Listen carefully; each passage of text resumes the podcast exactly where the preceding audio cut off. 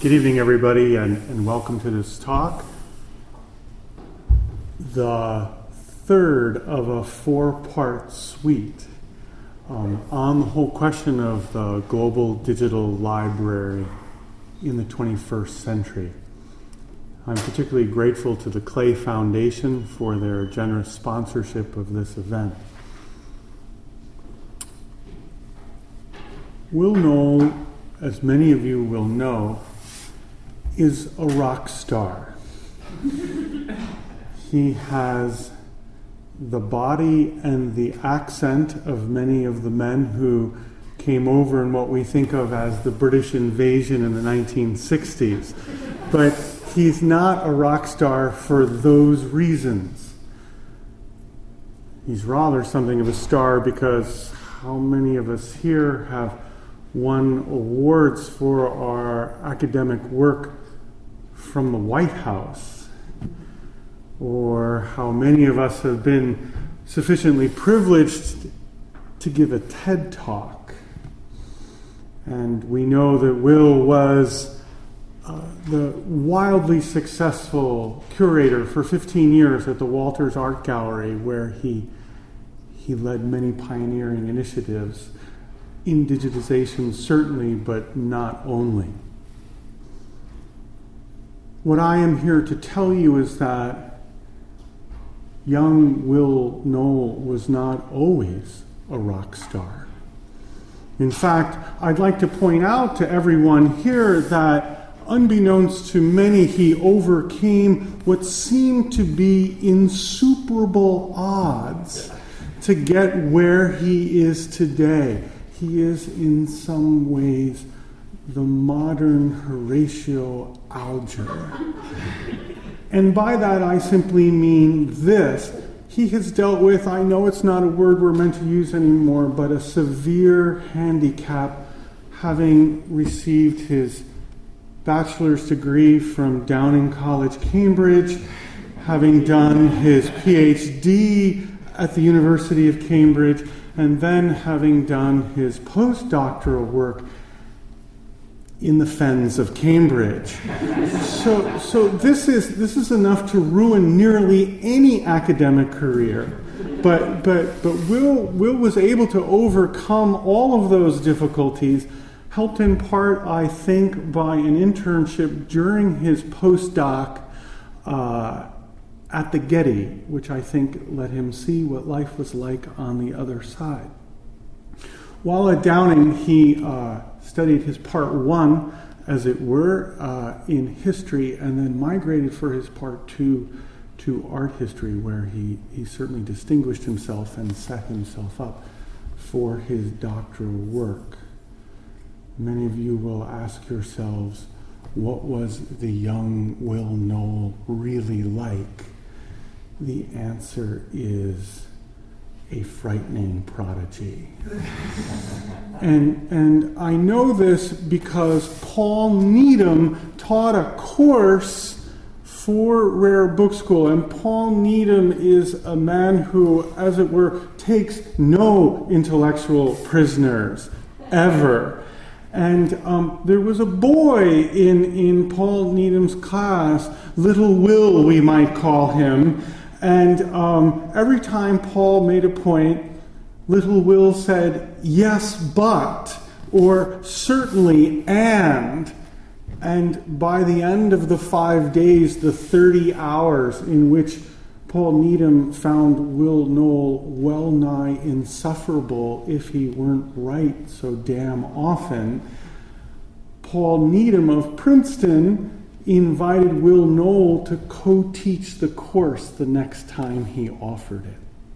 This is, in my understanding, unprecedented in the history of Rare Book School. And that tells you something about the formidable intelligence who comes before you today. So someone who has not only spoken at the White House, not only given a TED Talk, not only masterminded the whole question of the Archimedes' palimpsest, but one who is gracious enough to come before us today and share his expertise. Ladies and gentlemen, Will Noel.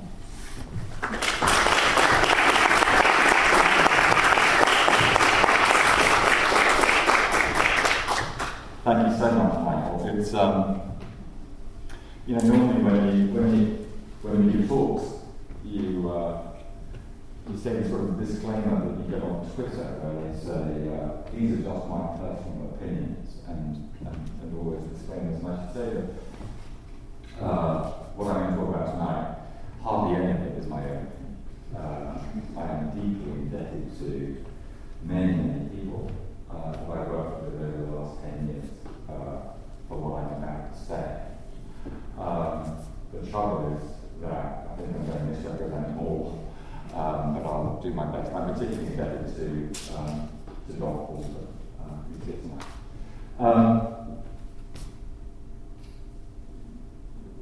The promise of the digital revolution is so fantastic.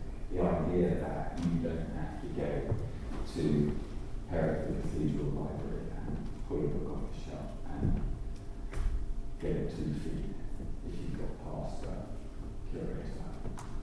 And you can just read it on the screen. Was so fantastic, is so fantastic. And we can give ourselves a pat on the back that, you know, in some sense we've done this. This is one representation of the data, of some of the data that we took at the Walters Art Museum. There's a virtual shelf that's on your desktop. You can just click on one of those books and you can open up and you can read it. That's a fantastic thing. I think it's such a fantastic thing. It was such a wonderful thing that it actually, the promise of it actually took us down the wrong path.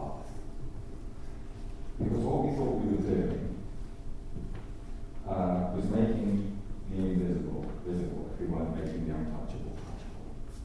And that's what we proceeded to try and do. And the result was an awful lot of interfaces by an awful lot of institutions that presented their data. I just put up 4, but I could put up many more. I put up the Parker Library, Penn Libraries, the British Library, and Harvard. And these guys have branded their stuff, and you've got these 4 completely different silos, virtual versions of themselves in the sky. And to a greater or lesser extent, and you can access what they're looking at. So it's pretty intractable data, really. And so I want to talk about and in the process I'll talk about why this is intractable, but I want to talk about what truly useful data looks like. Because I think that, and I'm acutely aware of the extreme variance in the audience I'm speaking to here, but I think in general terms people don't know what truly useful data looks like. And certainly I didn't. When I was dealing with the Archimedes' palimpsest, I was dealing with a guy who owned the book who was instrumental in building the internet, and he knew about data. He's not one of the world's great conversationalists, and he's rather uncompromising. But he did say that what you need to do is just put up the data, don't put up interface. Just about it. And his whole idea was to do the work and then fold the shop up, shut down, walk away, and everything would be fine. And that's how the Archimedes' palimpsest project worked. We worked for 12 years, and we pulled the plug, and the project is going on without any sustainability plans, and I'll come to sustainability in a minute. I, of course, thought, you know, putting up data like this, one of the things I should say, by the way, one of the great advantages of working on Archimedes is that you can go to anyone in the world and say, I've got unread Archimedes text, can you help? So when it came to thinking about our archive, we went to NASA. We said, how do you actually archive your data? And they told us what they did, and we adapted it a bit. And we did what they said. So And if you're interested in what lies behind this, I can talk about it later. But the idea was to make it survive for the longest time possible. And I thought that, you know, no one's going to use this data. What we need is something so that people can look at the pictures. Just look at the pictures. So I spent not very much money working with the fabulous people at NEH to create what I think was the world's first palimpsest interface. And they did a fantastic job. And the only bit of the Archimedes' palimpsest project that I am now paying for is this website. It's the only bit that I'm having to maintain. Everything else is totally not on my ballpark, and the data is safe in all sorts of places. And I was wrong. And I was wrong because although this is a fine interface, it wasn't designed by users, it wasn't built by users, it was built as a project with some very talented people, and it did things that we wanted it to do. But an interface built by users doesn't do this, an interface built by users does this, and this is how people look at the Archimedes' palimpsest now. They do their own transcriptions, or they edit their own transcriptions, and they just do a Google mapping interface, and that's how the scholars actually work on the Archimedes' palimpsest now. Someone just, a guy called Greg Edgelberg, just said, rang me one day and said, I've done this. I said, fantastic. It's his, and when it's not used anymore, it might go away. But the fact is that people are interested enough in the data, and we allow them to do with the data what they like.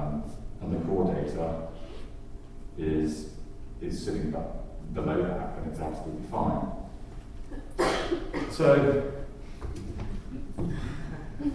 So what does really truly useful data look like? Everybody tells you that it shouldn't, but data actually should. So it should be sustainable, it should be useful, it should be complete, and it should be known. And I don't think that many people can argue with this, which is completely amazing when you look at the number of manuscript archives out there that aren't sustainable, aren't useful, aren't complete, and aren't known, which is why I still talk about it. Sustainability is an interesting thing. People tend to think, when they think about sustainability now, they tend to think about money. And how much does it cost to maintain? Well, if you're proud of your data and you want it to last forever, you need an infinite amount of money. So money is not the way to think about sustainability. The way to think about sustainability is to think about the cheapest possible way in which you can do what you do. And that means keeping it incredibly simple, keeping it more or less design-free, and just letting it sit there. And let anybody else use the data for what they want, and they can take on the sustainability issues for their particular projects, because the data is fine. So it needs to be cheap. And so this is what we did with imaging of Walters Art Museum's manuscripts. We just put them out as a set of flat files, really. There's more, but basically just files. So it's got to be usable. What does usable mean? Well, it's got to be well documented. It's got to have authority in a sense. I'll show you some documentation in a minute. It's also got to be free. It's got to be free because if you're dealing with books, whether they're printed books or manuscripts, you've got so many images that if you're going to charge by the image, you're just going to mount the costs exorbitantly. And who knows how big your data set is that you want to search. So it's basically got to be free. You should, in fact, just be able to take it. There is no reason why that's not possible. And you should be able to use it, and you should be able to use it for whatever purpose you like, because that's precisely what these information is good for. So we have README files. And just to go through a bit of this, the license and use. The licensing for all the Walters images, all the Archimedes images, is Creative Commons 3.0 license. So you, as long as you give attribution, you can do whatever you want with it. And the argument for this was that the Walters Art Museum is free to walk into, and it's public. The idea is that if you're public in this world and free in this world, then you should be public and free on the web, which is just a fraction of the cost of being free in the physical world. And as a result of this, I should say actually that the reason that we went Creative Commons was because of a guy called Carl Mallard, who we got to know on the Archimedes project, and I was him as an advisor for this NEH project, and he said he wouldn't be an advisor unless we published it under a Creative Commons license. So I said, okay, I'll publish it under a Creative Commons license. And only when we got the money did I really look into what a Creative Commons license meant. I was pretty lucky, and now all the Walters Art Museum is Creative Commons. You should need to say who sponsors your project. You might give advice as to how they're supposed to cite it. You need to give meta descriptions of what the data is. You need to talk about the standards. You need to give information on your directory structure.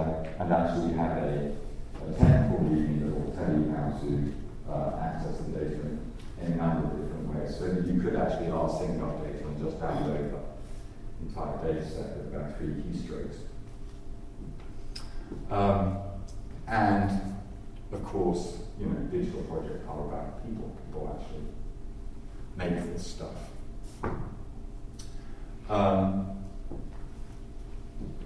So it should be complete. This is weird, but it's amazing how many projects don't give you the data that they capture. If you're going to capture, I don't really care what resolution you capture, but if you capture a certain resolution, you should obviously give out that resolution. You can give derivatives as an option, but there's no reason to hold it back. If it was worth capturing, it's worth presenting, it's worth sharing. And the same with the data, with the metadata. I suppose there are a few bits of metadata that you might not want to share. But they're very few. Value, if you've got dodgy problems, then you might not want to share that. But in general, you want to put out what it is that you capture. And finally, it should be known. And the reason it should be known is because your data is going to die if it's not used. So you need to get it known. And so it needs a discovery layer for human readers and for machines. So we put a discovery layer on top of our data for the Walters manuscripts. Here is our discovery layer. You've got manuscripts here. You can browse the images, you can get a manuscript description, or you can just get the TEI. So here are the images alone, and you can get the cover at 1,200 dpi, or a 300 dpi, or a standard all-purpose JPEG, or a thumbnail. And you just go through the foot like that. There's the TEI, so it's completely sort of machine searchable. And here is we wrote the simplest style sheet to merge the TEI with the images, and that's what you end up with images of each of the illustrated pages.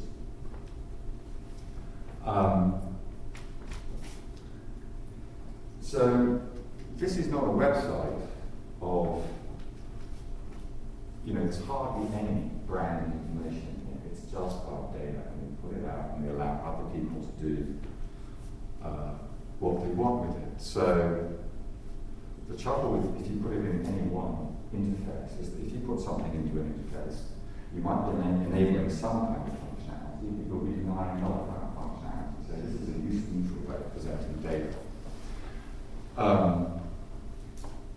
This data is streamed through, actually through Stanford, but going to going out of T-Pen at the University of St. Louis, and people can transcribe, group transcribe a manuscript.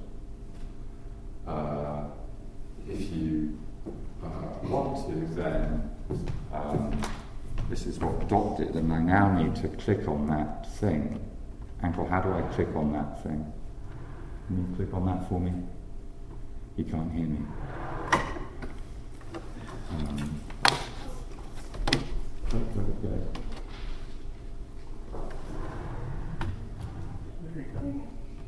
Okay, so can I move that? Yeah. Let's see if this works. Oh. Okay. Never mind. It's just to a URL. But Don Porter actually took all of our data and live streamed it into an internet archive browser, so that you can turn the pages from. And an individual can do that, take that data, and you can just do what they want with it. I think if you've got sexy data, you want to make it promiscuous. You want to get it everywhere.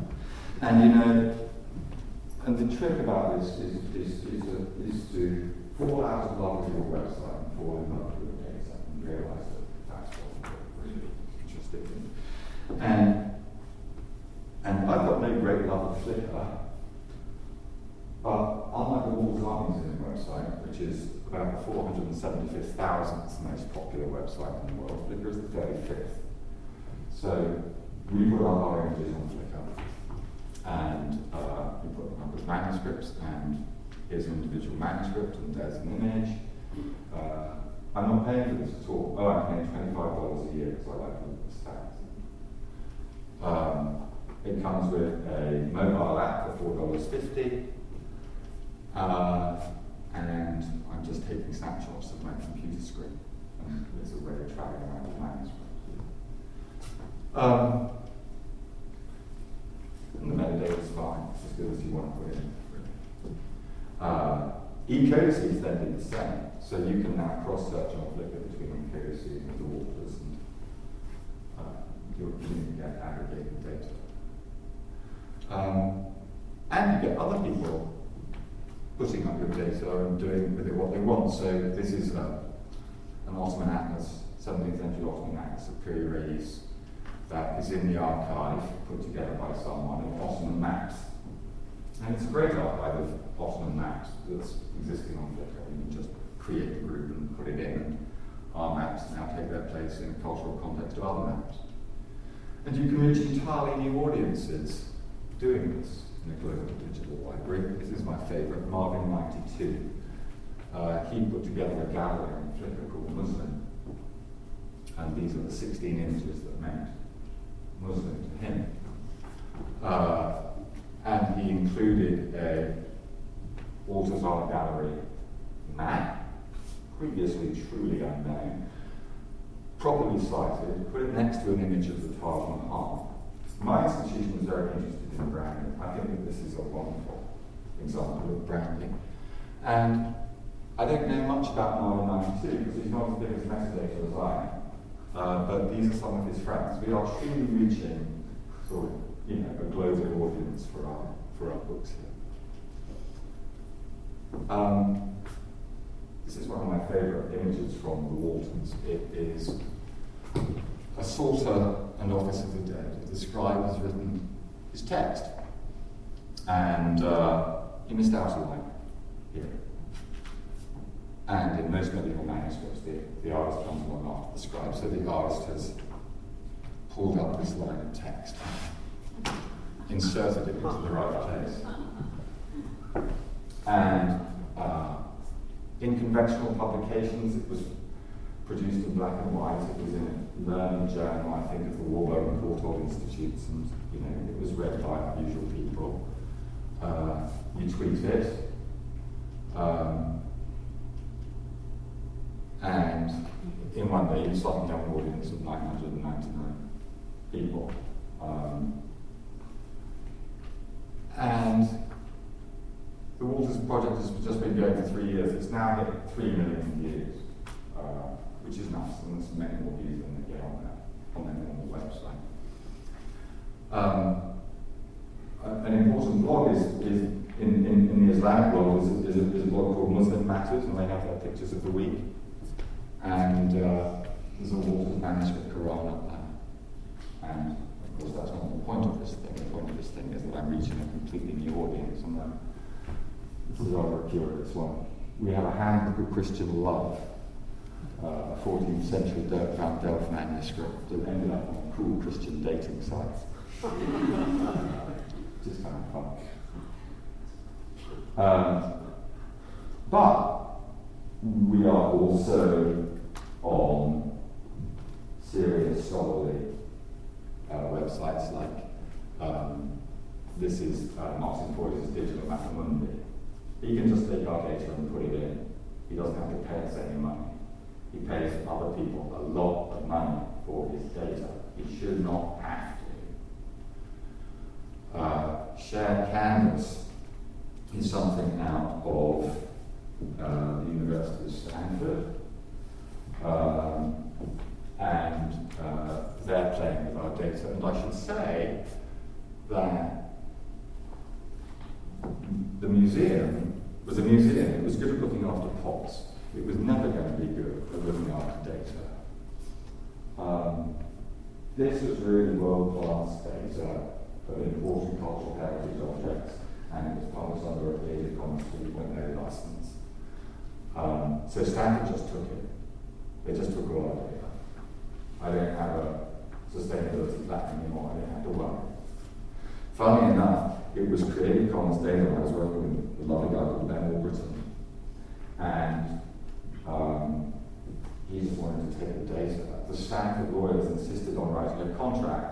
It was extremely funny because by writing a contract, all they could do is limit themselves. They limited themselves to sending regular updates on how our data is doing, which is really very sweet. They did it, which is lovely.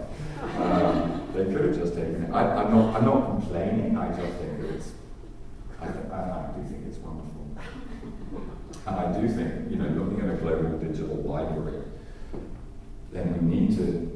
While we do need to look after our own cultural assets, because it's our responsibility and maybe we know that there are other places that can look after them, will look after them, and publish them under the right conditions, and they can look after them in ways that we can't. The distribution of itself is a very important thing in terms of survival. So, the Walters Art Museum is now manuscripts. Well, now are truly a global resource, not only in the sense that they're available around the world, but also in the sense that they've been downloaded around the world. So we have the data set at the moment is about 10 terabytes in grain. In 2012, 90 terabytes of data was downloaded. So essentially the data set was replicated 9 times around the world. So hopefully the data is, it would be hard to reconstruct if the Stanford site died and the Internet Software Consortium site died and Walter's site died, they all died, but you could. And this is just a snapshot of something. So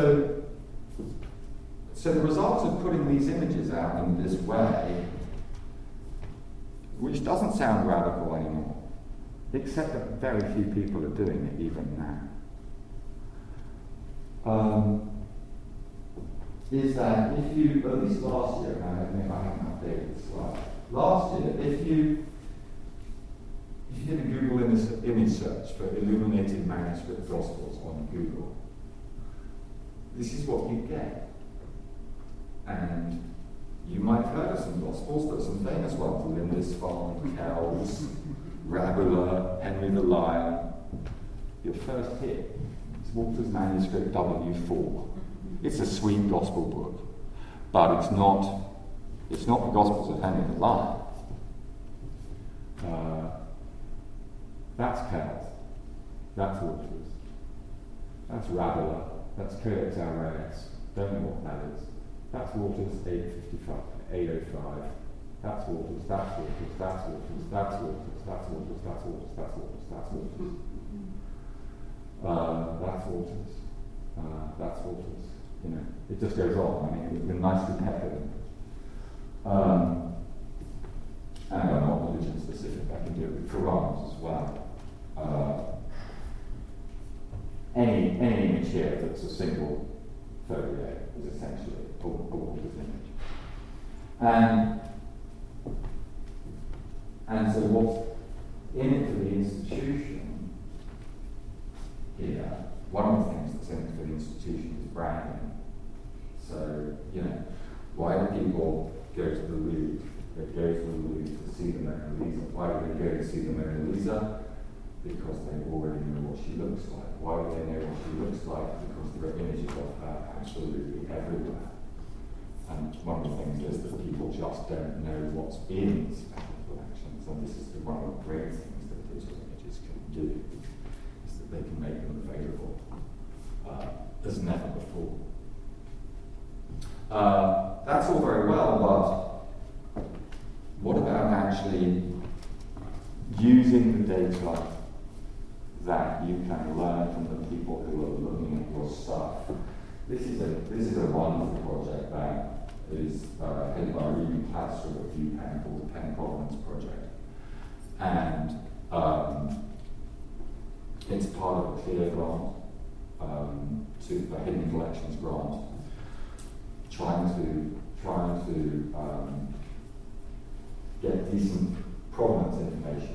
Manuscripts, for books that they're cataloguing very quickly. So every time they come across a piece of provenance, they'll stick it up on Flickr and ask them to identify it. And here's one, Ex Libris RH, we don't know who it is.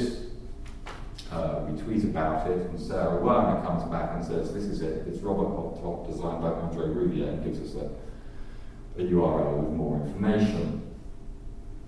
Now, Sarah Werner's not your average crowd member. You know, she's at the Folger Library, she's a digital humanist, she's got a huge set of skills at her disposal to find out what this book page is. But she was honest enough to describe how she did it. She went to Google and she typed in Ex Libris Archive Asia.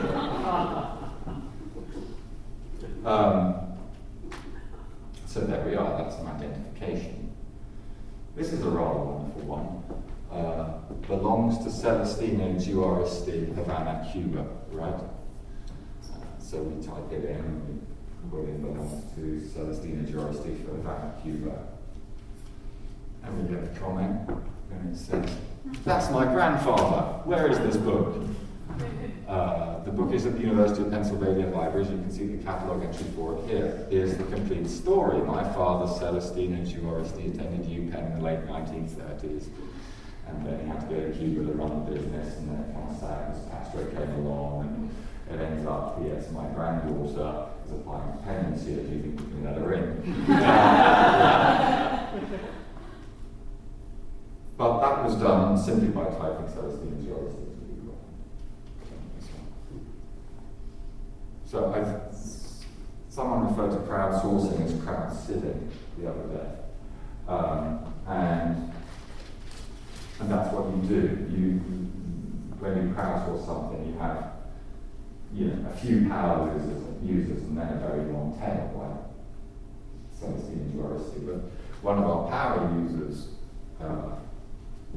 helped us with this one. We have no idea what this is, and it turns out to be a book belonging to Narcissus Labinger, and Zeynep is telling us that the NL monograph points again to Narcissus Labinger. Number 24 points to an inventarium of the libraries of the Peutinger family in Augsburg, in this case to Christoph Peutinger, verified by Dr. Kunast, one of the editors of the library catalogues of Konrad Peutinger. U822 is a common shelf mark used in Jesuit libraries. So, you know, you're getting serious information by very dedicated people as well. And you can fold that back into your bibliography. It is rather key that people can do whatever they like with these images. This comes from a wonderful declaration of the air was incunable. And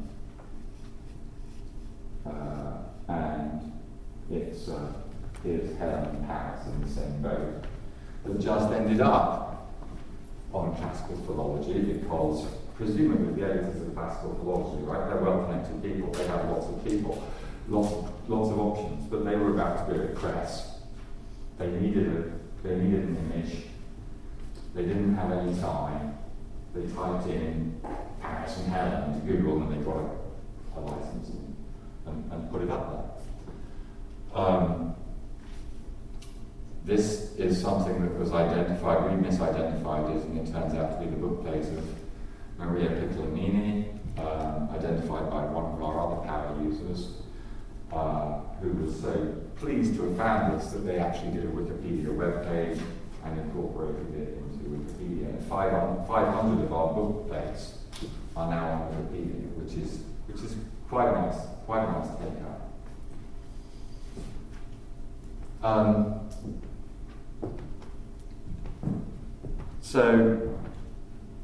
So you know, normally when I give this talk, I'll just go back a bit and talk about the data and what it looks like. No one ever disagrees with me, and yet no one does what we do. So I don't know why that is, but it's amazing. And one of the things I should say is that one response is that people say that this is all very well if you're a small institution and you don't have a lot of money, which is to fundamentally misunderstand. If you've understood what I'm saying, if you think that that's what I'm saying, that's not what I'm saying. If you've got lots of money, by all means build a flashy interface. But for goodness sake, do this too. Okay. So,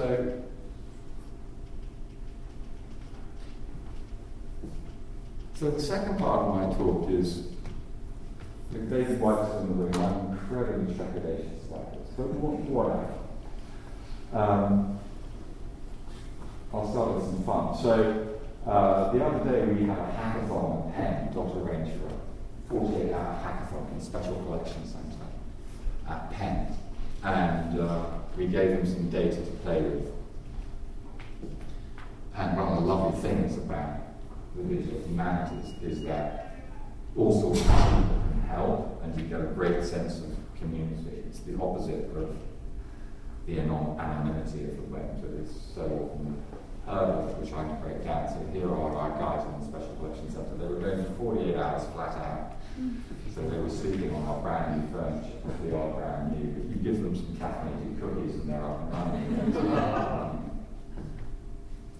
And they actually came out with three projects, and the one I love most is called Retrotext. They took an alphabet book, a 16th century alphabet book from our collection. From Flickr. And you can just type in your name, and it'll come up with your name as in the 16th century. So I took up that name, and you put it in Flickr, and here it comes up again. And if you don't like it, it can come up again. Yes, it's frets and bounds. Now, I do think that they're rather fun. I think that they're a marketable commodity. I think that you can probably get people to make their own dice with your name if you want to. One of the interesting things about the dice is that you can't tell from this image how I made it. You don't know what the structure of the dice is. So I could have done it by getting a square cube and cutting out these bits and sticking them on. And I could have done it by getting one strip, working it out so that when I folded it over, it was all blank, so it would turn into a cube. And I could have done it by taking two and just wrapping one around the other and doing cheating and stuff. But you can't tell what I did from the digital image. Now, this doesn't matter with how I construct the dice. But it does matter when you're looking at books on the web, right? I mean, this is a blank page, and you don't know why it's a blank page, and you don't know what the relationship between this page and that page is. And this is an issue. There's the next page. If you look at this diagram and you show it to an art historian who works on books made between about 1440 and 1540 in Flanders, they will be able to tell you that this is in all likelihood the opening three choirs of a Flemish book of hours. And more than that the calendar is written in one column over 2 pages. So this choir of 6 does January to June, this choir of 6 does July to December, this choir does the opening of the hours of the Virgin, or the hours of the cross, or something like that. And I know that because this singleton is just going to have a miniature in it, and it's actually going to be made of thicker parchment than the rest of the manuscript, and that's why it's a singleton. It's an inserted singleton, which is a difference between French books of hours and Flemish books of hours. And so, once you know that, you can understand what's going on here. Here is a choir that's separate from this choir, and this page is blank because of this structure. And although it's blank here, I should say that very often in books of hours, it's precisely this blank page that's got lots of useful information on it, lots of copy-specific comments and information on it. So we need to know about the structure of stuff, but for some reason, it's hard to do this on the web. It's hard to be able to get a sense of the structure of a manuscript on the web. So what do we need to do to make that happen? Well, one thing you need to do is have a hell of a lot of images that are freely available. They need to be sustainable, usable, complete, and known to you. And then you need to be able to manipulate them. And to manipulate them, you need a formula. And the collation formula really goes back to Henry Bradshaw in about 1861. And he was the foundation of the collation formula that we variously know or don't know. Funny enough, Henry Bradshaw's collation formula he used it indiscriminately for manuscripts and for printed books. But the history of the collation formula between printed books and manuscripts is very, very different. The manuscripts, the first person to really say that was Henry James, was Montague Rhodes James in the catalogues for Cambridge Libraries. And Montague Rhodes James was no Henry Bradshaw, and he misunderstood a lot of what Bradshaw was saying. And nowadays, with a lot of manuscript scholars, it's fair to say, not many of them know that they owe to Henry Bradshaw their collation formulas. But they're not very reflected about it, with the exception of a few people like Enoch Kerr and his catalogue of manuscripts and technical Saxon. And very often they make up their own. There is no standard collation used by manuscript scholars. We just make up our own. And whatever you think of this diversity, and I suppose there's merit in diversity, it would be nice when people invented their collation formulas if they at least told you what they were doing. And we don't even do that. Which is rather surprising given that it's right at the core of what we do. Printed books went entirely in a different way, with Gray, and then with Frets and Bowers, and then with Gaskell. And there is, I think, a standard in Anglo-American bibliography, and essentially it is this standard. Now, when you're trying to get every manuscript in the world on the internet virtually disband, you do need a standard. And manuscript scholars don't have one.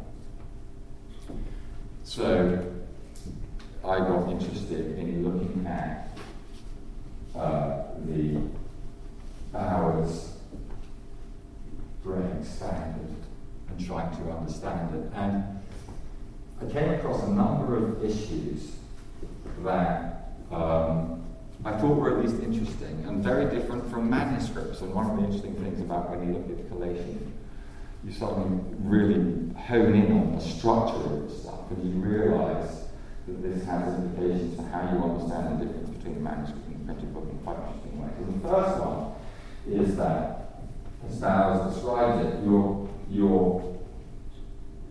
comparing the collation in your manuscript with the notion of an ideal copy. In manuscripts, we don't have ideal copies. We don't have to do that.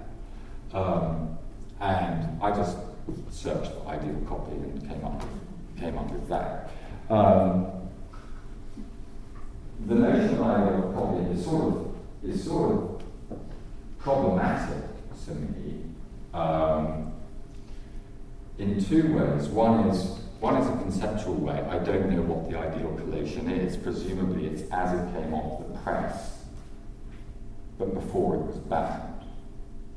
But I wonder whether it existed ever for an entire print run. I'm not sure. But the other thing is that when you're dealing with an actual digitized set of images on the web, and you're trying to show how they were made up, the ideal collation just gets in the way.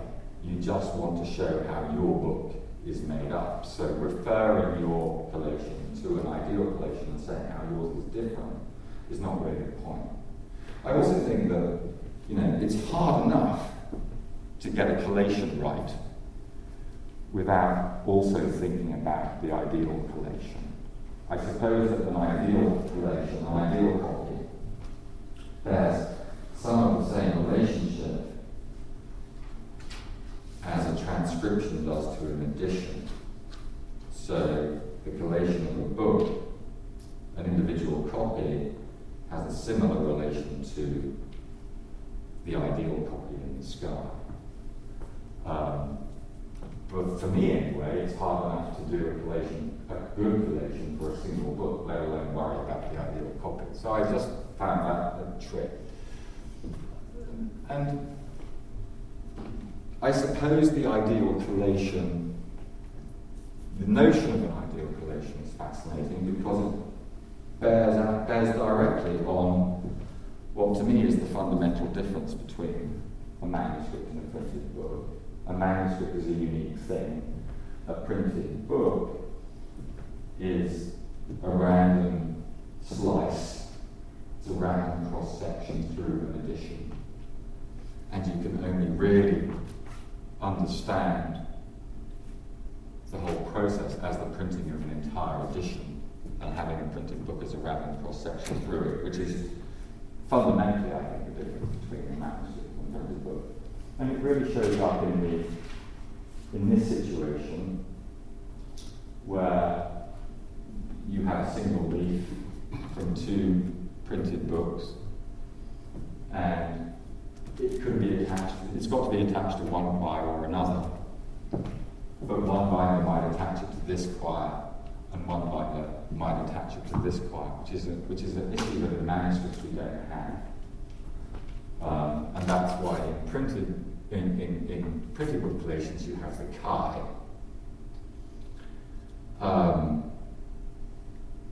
When you're thinking about, so what I'm looking forward to, or what I'm trying to say, is that we need a collation formula that works for computers. And I think that the manuscript world can't help you because it doesn't have a standard. And the Greggs, Bowers, Gaskell formula doesn't help you because things like the chi make it difficult for machines to read.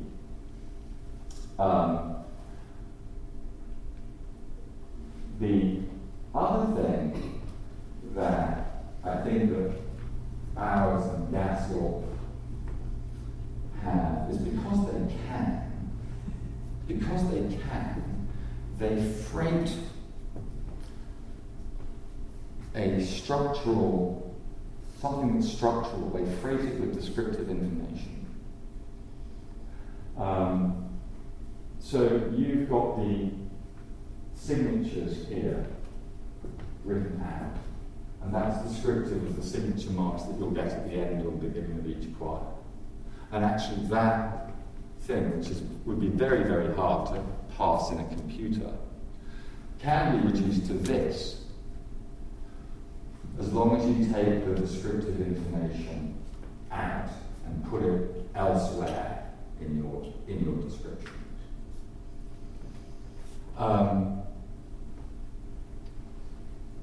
So when I was cataloguing and setting up the guidelines for the cataloguing of the manuscripts at the Walters Art Museum, I had an awful lot of people doing collations, so I had to have something. And I didn't know about all the Greggs, Bowers, Gaskell stuff because I was a manuscript guy.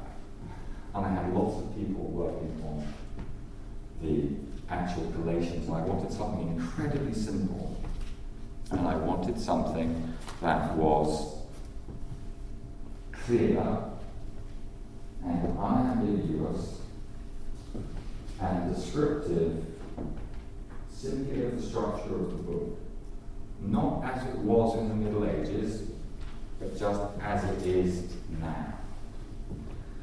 And so this is a choir of six, this is a choir of six. I didn't want pluses and minuses because all I'm concerned to do is to get the structure of the codex as it exists. I'm not saying whether a leaf is missing or was intended to be blank. I just want the structure. And if you just want the structure, then you can get rid of this distinction between pluses and minuses. And you can just treat them as bifolia, and you treat all of them as bifolia. And then when you want to single them, you just minus the one you don't have. And it's incredibly simple. And it's not describing anything. It's not describing what the signatures are. It's not making any value judgments about content. It's just about structure, and about structure as is.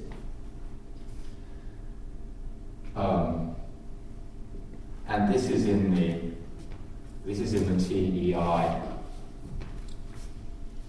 and here in the machine that we did, we couldn't do superscript, so we just did it in parentheses.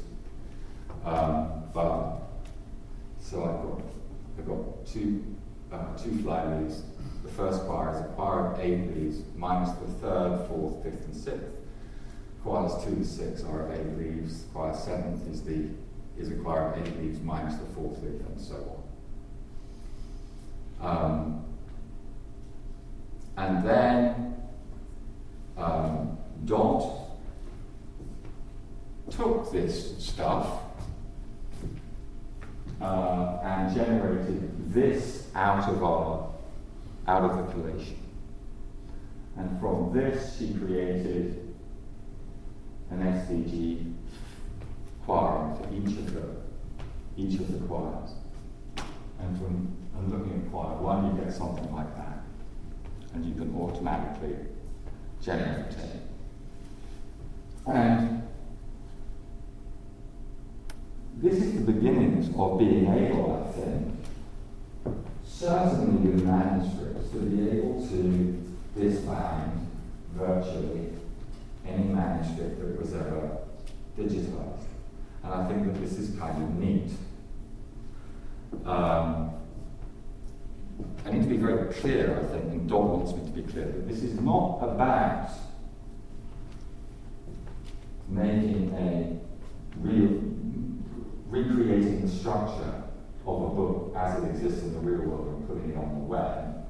This is about using the web to take apart manuscripts and pull out folios and see conjoints and see how they are written and see and compare them at the same time. And if I'd been able to do that while I was writing my PhD, I could have done it in time. And I think that that's exciting. I think, that, and that's sort of where we've got to. But there is one more thing, which is that for if you do it with manuscripts don't have a format issue. So, or at least. Not in the way that, I mean, parchment manuscripts don't have the format issue in the way that paper ones do. And it might be that you don't actually need a collation to do this with parchment manuscripts. You just tell the computer that one recto is attached to 8 verso, and one recto is attached to 8 recto, and you know, you can do it. But in formats, and you might want to end up, by the way, with something like that. For every manuscript in the world. Once you've got different formats, you probably do need a computerizable collation. So here we've got chancery, folio, quarto, octavo, and duodecimo. And the relationships between the pages, of course, are not just conjoints. They're much more complicated than that, and you need to be able to recreate something like that. And if you can do that on the web, then you can, I don't know, virtually disbind Shakespeare's first folio, you know, the individual copy, the Furnex copy, the UVA copy, and you can see the sheets as they came off the press. And I think that that's a really exciting thing. But there are two things you need to do. One is you need a truly global digital library. And the other is, I think, you need a new system of collation. Thank you very much.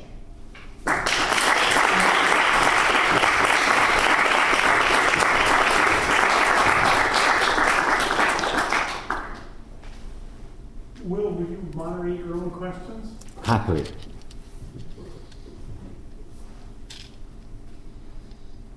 I just say that I don't want to take full responsibility for full credit for the SVG work, because I did work with Doug Emery and Alberto Compagnolo on that, so it was not all me.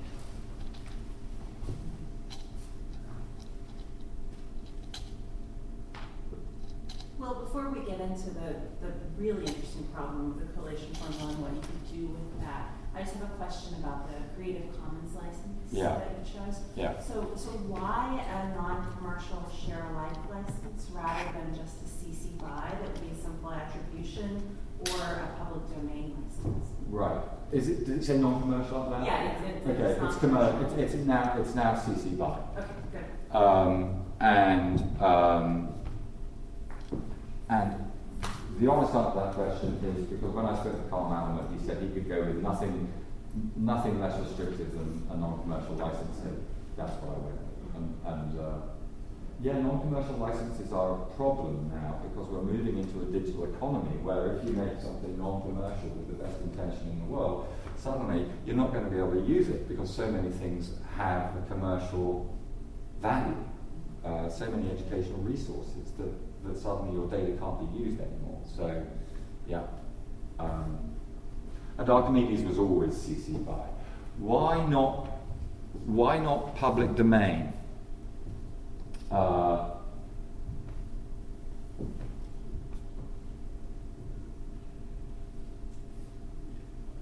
No good reason, just fear on my part that the public domain grows and shrinks. And so I thought that if I did CC, and I might even be illegal putting a CC BY on this, because there should be no, it's slavish copying, right? So there's a real question mark about whether it can even be CC BY. But I couldn't have persuaded my trustees to have gone public domain. And scary things do happen to public domain things. So if I maintain the copyright, then I can choose to yet release it in the public domain or do something with it. I could release it in the public domain as well, I suppose, couldn't I? Haven't thought about that. Yeah.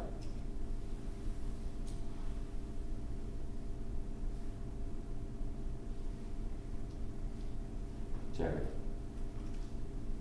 And we're talking about changing the system of information. How would you begin to try to do that, given the institutional problems that you're facing? Given the inertia that I'm facing. Yes. Which is an institutional problem, I think.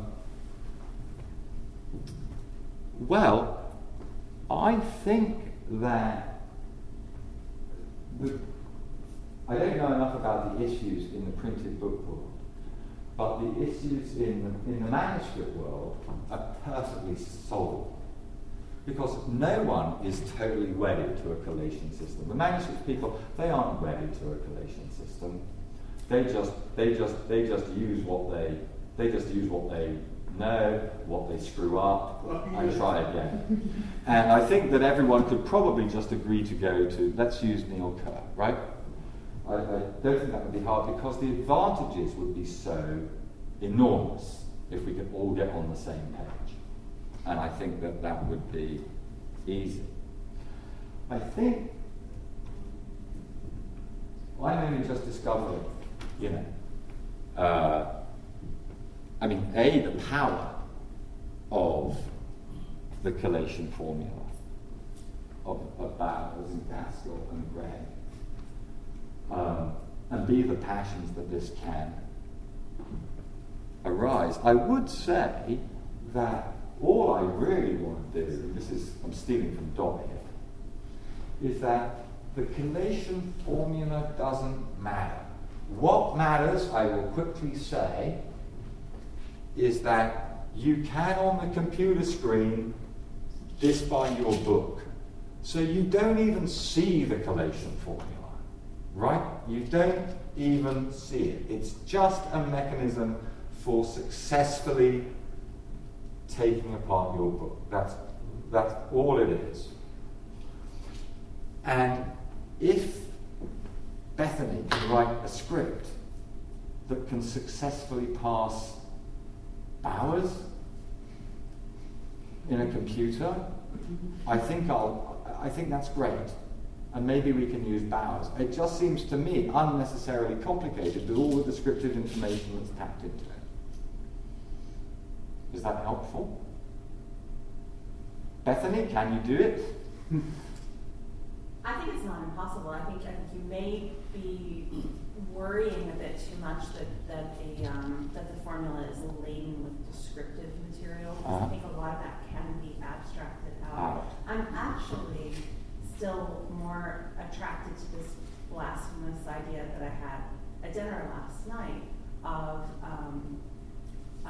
using, of scanning the page images of books in the HathiTrust corpus or the Google Books corpus for page signatures, and trying to automate the sort of collection and parsing of structure of books, not knowing that it'll be messy, it'll be inaccurate, but that for many, many books you may actually get a kind of, if you have a large enough sample, you may get a really interesting kind of cross-section that you can begin to visualize and think about how you can collect that data sort of passively. I think I'm more interested in that now too. Yeah, so sort of and in a sense, what you do is you bypass the formula entirely. Exactly. You do what you can to treat these digital surrogates seriously.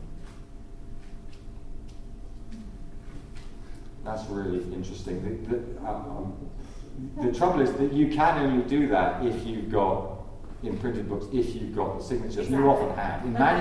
In manuscripts, you very often you don't. Well, in even books you won't always, and you'll miss a lot. But with a massive sample, you might start to see some interesting things. Yeah, yeah.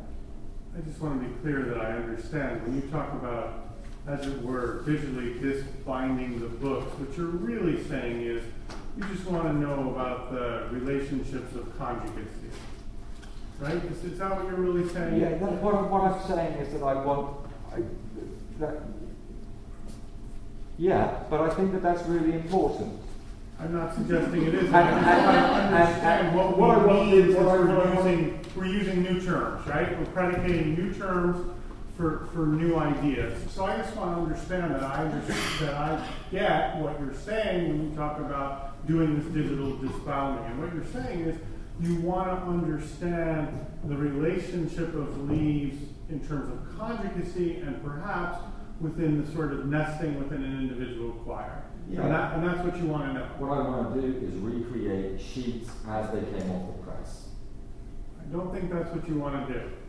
I don't think that's what you want to do at all, because when the sheets come off the press, they're not collated in any way. So when sheets come off the press, you're not interested in them at that point, because when a sheet comes off the press, even when it's perfected, it's just a sheet. It's not part of a choir until that choir is assembled by a whole other set of workers, usually women, I might add, and usually not on that same site. So you don't want to know about the sheets right when they come off the press, because that's not the same thing. Right. It seems to me, because let's just say you were printing a folio in fours. Yeah. You know, you're going to print the inner form, you're going to print the outer form, and you're going to stack them up, and they're going to be in sheets. They're not going to have any relationship to choirs till there's another process later on, which has to do with folding and beading and sewing. And then you want to know about the relationship, but you don't want to know what they look like when they come off the press, because they're just sheets when they come off the press. Right? Wow. Well, maybe that's what I want to do. Maybe that's what I want to do. Okay, because there's no such thing as a choir when it comes off the press. No. A choir doesn't exist. No, but there are perfectly legitimate reasons to want to be able to reconstruct the sheet as it came off the press. Right. But that doesn't have anything to do with choirs at that point. Yeah, but it's not uninteresting. Right. It's not uninteresting, but that's not the project we've been hearing about for the last half hour, right? Well, can we go back to my last slide? Just to be... I mean, if you understand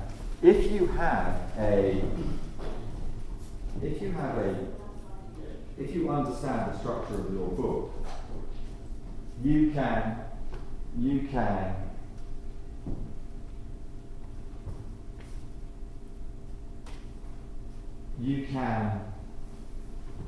This is a choir. This is not a choir. This is not a choir of eight leaves. It has the potential to be a choir of eight leaves. Right. And a folio in sixes is going to be, which is the structure of the first folio, as everybody in the room knows, There's a series of individual sheets that has no nesting in it until those sheets are assembled by somebody else. And it comes off the press, it's not discernible as a folio in sixes. Right. It just isn't. Right.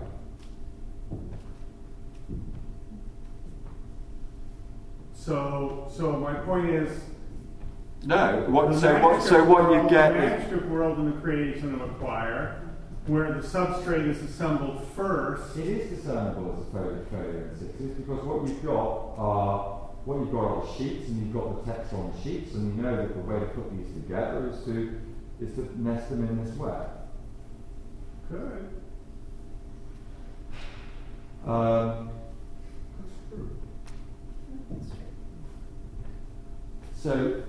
So I stick to it that I want to actually, what I want to do is to recreate the sheet as it came off the press or as the scribe wrote it. David's been incredibly patient while I've been butchering. Sir? I'm not happy with the way you're phrasing your question that you need a replacement for the inflation formula because your purpose as you stated it for this project is really quite different from the purpose of the relational formula, which is basically analytical. And what I don't like about your system for showing the so-called structure is you posit that you start with bifolio, and you're removing things. You have a painting, a packet, and everything is removed rather than something being inserted. And if you can certainly do that for a printed book, it's a system where you're simply describing the little packets you see, but that's not analytical because it describes the copy in hand, but not how the copy got that way. But that's the point, to reduce to the most abstract form, I think, so that it can be remediated, repurposed in different kinds of ways, no matter who approaches it. Correct. I mean, if my system has any merit,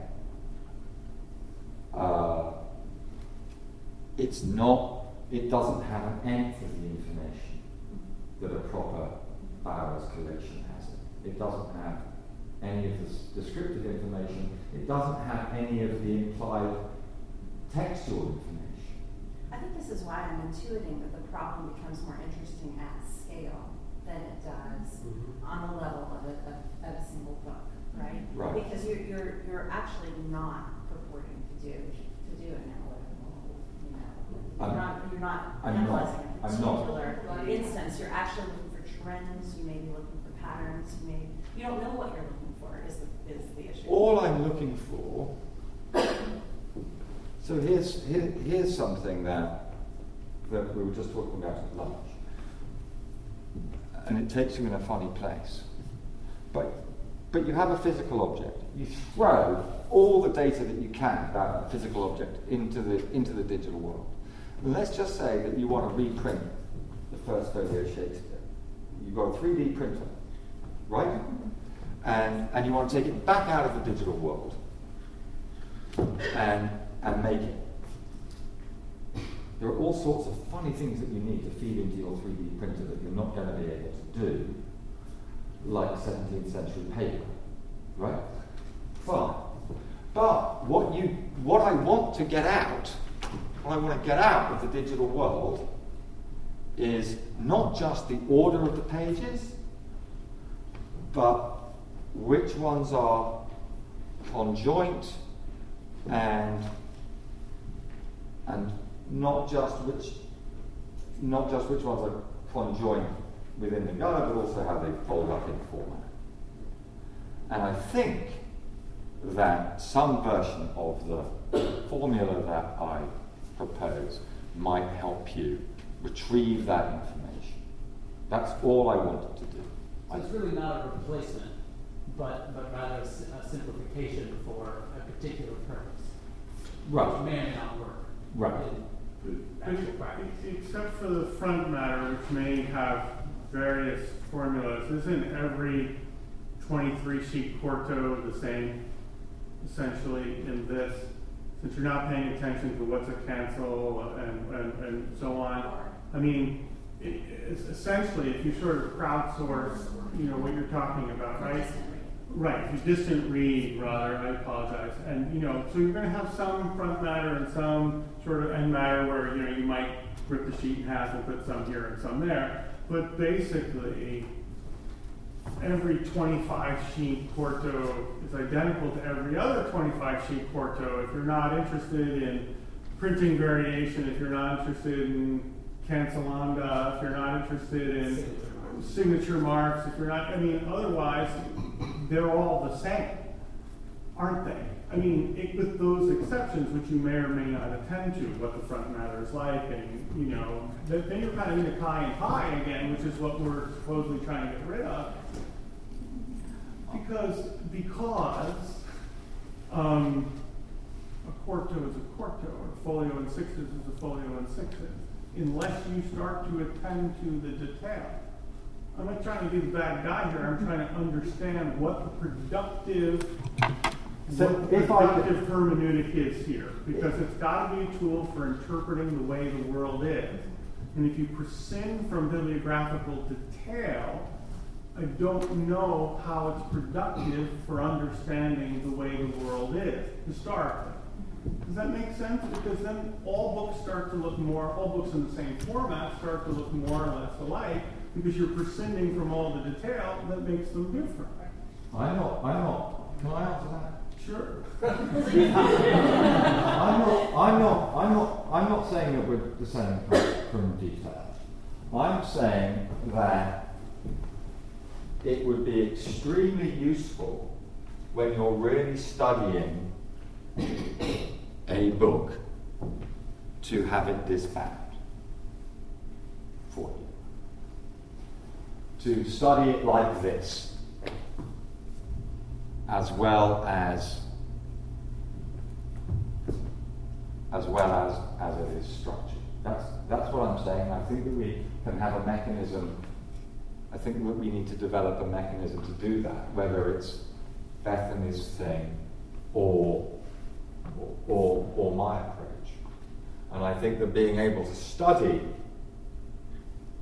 well, I don't know enough about printed books, but being able to do it in manuscript is incredibly helpful. You can work out printing by forms where they make errors, that sort of thing, in great detail, and it's much, much easier to do if you have this visualization than if you have it bound up.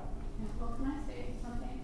So the thing that got me sort of on this was a book about a manuscript. So Ben Withers is an art historian. Claudius, British Library on Claudius V4, which is an illustrated passage of the manuscript. And it's incomplete, and it's done in pieces, and he makes all these arguments about, the dating of the manuscript and how it was created. And he's a good writer, so I could understand it all, but it was really difficult for me to conceptualize arguments without having the manuscript in front of me. And so the book actually comes with a CD with all the images, pictures of the pages of the book, but there's still no sense of the structure of the book. And I was thinking to myself as I was reading this book for the fourth time, you know, wouldn't it be great if there was something I could do where I could see how this book was put together and I could follow his argument? And that's what sort of started us along this road. So for me, it really is, I'm thinking of it as a tool to help me understand this one particular manuscript, but I think that, you know, it could, having read the Will's book on Harley Psalter, you know, a similar approach to that, and probably other manuscripts as well would be useful. So maybe it's just that this, you know, if we want to think about something similar for printed books, really what we're thinking about is Bethany's idea of doing it at scale and looking at patterns across things. And when we're talking about manuscripts, we're talking about looking at individual books and making arguments. I think that you can look at individual books and make arguments. I think that you really can. Certainly in the 15th century. I just don't know enough about later. But I mean, there are a couple of things to say. When So I wrote my PhD thesis on the Harley Psalter. It took me about a year to realise, because I'm a bear of slow brain, that the way the Harley Psalter choirs were constructed, I could more or less prove that a choir into the making of the Harley Psalter, they decided to take the Utrecht Psalter apart and hand it out to different artists to copy. And if I had something like this, you know, even though I'm a bear of slow brain, it would have been inordinately helpful to me as I was wondering about that. A final thing, and the other thing is, of course, that just suppose that you do this. You know, I'm not in any sense replacing the printed book, right? The only thing that makes any of this true would be by going back to an original copy and saying, yes, did it work? I'm not creating an alternative reality. Well, that's in fact a visualization, which is a theory. Right. So the real complexity with printed books is that you're not dealing with bifolio most of the time. You're dealing with sheets, and the imposition schemes are varied. So an octavo is not just an octavo, a duodecimal is not that. And without the evidence and the ability to analyze that, you can't unfold a sheet properly simply by knowing that the pack originally had 12 leaves. I appreciate that. So to give an example where I think I half understand the issue, you've got quartos, right? And quartos can be printed on half sheets or not. And you need to know whether they're printed on half sheets or not. And somehow you have to, when you're doing your equation in the computer, you have to say, you know, here's the choir structure. Well, I suppose this is the size of the paper. This is the choir structure. This, in this case, it's quarto. Match a quarto onto this, but more particularly, match half-sheet quartos onto this, and put it through the machine, and it's got to come out. And I think that that's a very tough nut to crack, and I think it's a tough nut to crack without having to worry about all the descriptive information that is in a printed collation a la Bowers now. I just think it's very complicated. And I don't see, particularly since you've got images and you can actually see you're not reporting without pictures, you're reporting with pictures, so you can see the choir signatures in place, but you don't need to record it, at least you don't need to record it there, and it'll make it an awful lot more easier for a computer to read. I think on that note, we should thank Will for his stimulating, provocative presentation. And we'd like to give you the poster from your talk today and remind everybody that there is, dare I say, a collation, that is to say, a reception with drink and food in Alderman first floor, to which you are all most warmly invited. I saw the caterer setting up, that's where we're going to. And please join me in thanking Will.